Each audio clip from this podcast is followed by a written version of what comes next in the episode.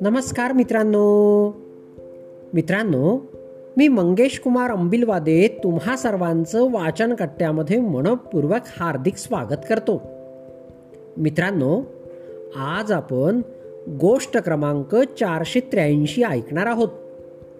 आजच्या आपल्या गोष्टीचे नाव आहे सनफ्लावर थिअरी. चला तर मग गोष्टीला सुरुवात करूया. जसा जसा सूर्य पुढे पुढे सरकतो तसे हे सूर्यफूल आपले तोंड त्या दिशेला करीत असतात. म्हणजेच सूर्यप्रकाश समोरून ग्रहण करीत असतात. हे आपल्या सर्वांना माहीतच आहे. पण या बाबतीतील एक रहस्य कदाचित आपणास माहिती नसावे. ढगाळ आणि पावसाळी वातावरणात जेव्हा केव्हा सूर्य संपूर्ण झाकला जातो त्यावेळी नेमकं काय घडते?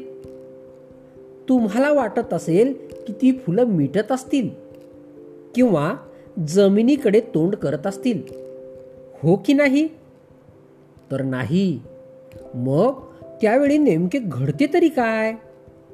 ही फुले खाली किंवा वरती नाही वळत तर ती वळतात समोरासमोर.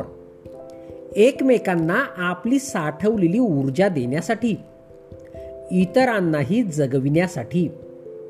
निसर्गाचं परिपूर्ण तेच वरदान खरंच आश्चर्यकारक आहे.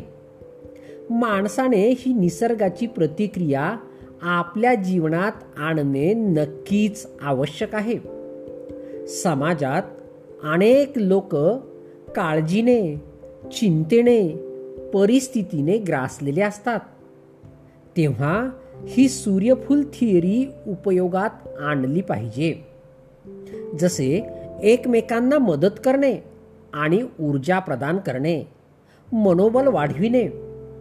सर्वांना सदिच्छा देऊया की आपणही सूर्यफुलासारखे वागूया. संकटाच्या निराशेच्या ढगाळ वातावरणात एकमेकांना साथ देऊया. आपल्या चांगुलपणाची साक्ष देऊया. मित्रांनो गोष्ट या ठिकाणी संपली.